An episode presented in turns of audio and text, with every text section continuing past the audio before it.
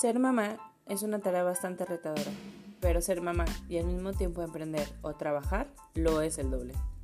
Hola, yo soy Nadia Esparza, mamá de dos por convicción y emprendedora de corazón. En este podcast hablaremos de lo que es ser un amo en voz, tips de cómo equilibrar la vida profesional con la personal, platicaremos con otras mom voz de éxitos y fracasos y mucho más. ¿Lista para comenzar a triunfar?